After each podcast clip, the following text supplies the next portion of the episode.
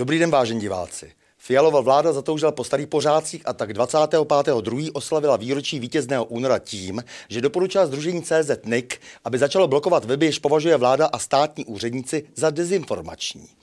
Děje se tak v okamžiku mimořádně vážných dějinných otřesů, kdy přemýšlivější část občanů chce zvážit všechna pro a proti, porozumět skutečným příčinám válečného konfliktu na východě, ale hrozícím následkům také vyplývajícím z tohoto konfliktu. Sdružení CZ.NIC však pod tlakem vlády likviduje svobodu slova stejně jako nechvalně známé Ministerstvo informací z 50. let. A vláda?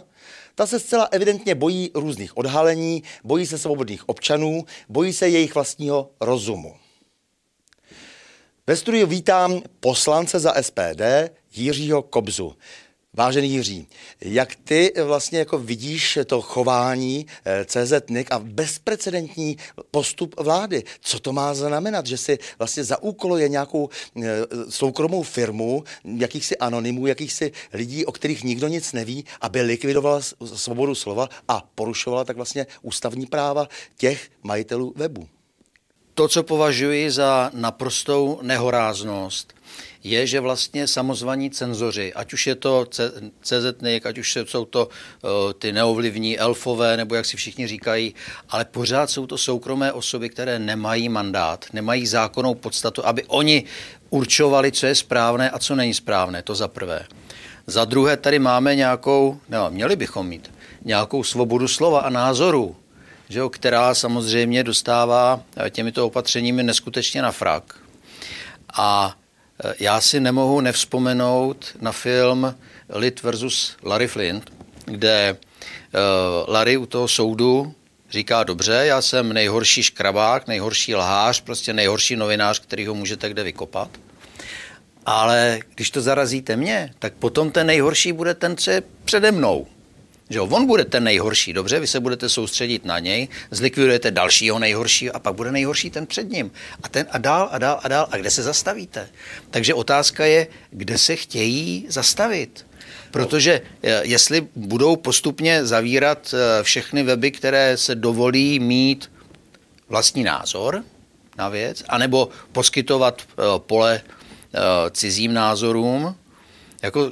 Já jsem vůbec nepochopil, proč zavřeli třeba První zprávy, protože ty považuji jako za velmi, velmi slušnej server a ty informace, které tam byly vždycky fundované a měly opodstatnění. To jako už samo o sobě je zavádějící. No ne, ono to vypadá tak, že vláda opravdu chce zavést jedinou orwellovskou pravdu a nechce, aby se vědělo o tom, jak vlastně intenzivně plní své lokajské úkoly. Co vlastně s tím chce dělat tvoje strana, tedy SPD? Má na to nějaký plán? Tak na dnešní tiskové konferenci to náš předseda Tomio Okamura odmítl. A my samozřejmě budeme dělat všechno možné, co nám demokracie umožňuje, aby jsme tomu zabránili.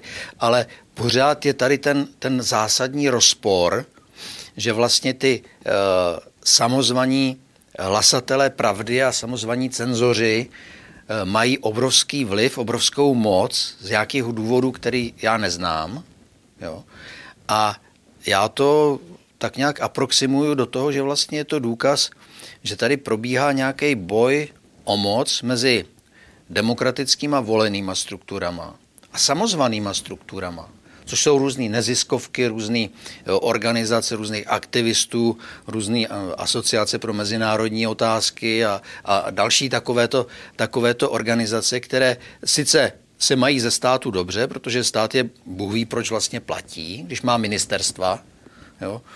To, když se objevila informace o Vrběticích, která pocházela od toho nezaměstnaného z Británie, co si udělal tu neziskovku Bellingcat, tak jsem taky říkal, jako na co potřebujeme tajné služby, když stačí jedna neziskovka, kde je jeden nezaměstnaný.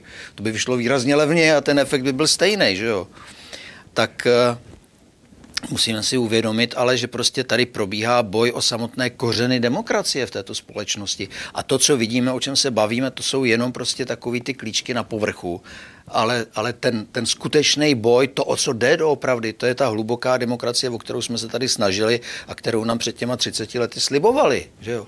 A kterou já pořád marně hledám. Do toho všeho nejvyšší státní zástupce Igor Stříž, bývalý předlistopadový vojenský prokurátor a vyšetřovatel, který z titulu své funkce musel schvalovat vstup Varšavské smlouvy a okupaci Československa v roce 68, tak ten nás teď varuje náhodu, abychom neschvalovali nějaké válečné operace Ruska. No co mi to jenom připomíná? Nejenom to, že ten člověk je veliký pokrytec, ale zároveň nějaký K.H. Frank tehdy dokonce kdysi popravoval za to, že se schvaloval atentát na Heydricha. Nebylo to tak? Samozřejmě ty fašizující tendence tady jsou v té společnosti a nedají se už prostě skrývat. A já mám takový pocit, že oni už ani neskrývají, že si prostě myslejí, že tím, že vyhráli volby, jakkoliv podivným způsobem, takže prostě už ovládají úplně všechno, ovládají horní komoru, dolní komoru, ovládají justici, tak jediný, co neovládají, je prostě ten kopec na Hradčanech, ten barák, co tam stojí. To je jediný, co jim zatím zůstává, a proto se snaží zavést korespondenční volbu ze zahraničí, aby byli schopni tu poslední baštu vlastně, že, dobít. Aby mohl řádě sloužit dál právě tak, tomu zahraničí. Ano, takže správně. Milí Jiří, já ti moc děkuju za rozhovor a s vámi, vážení diváci, se těším na další pokračování cyklu O čem se mlčí.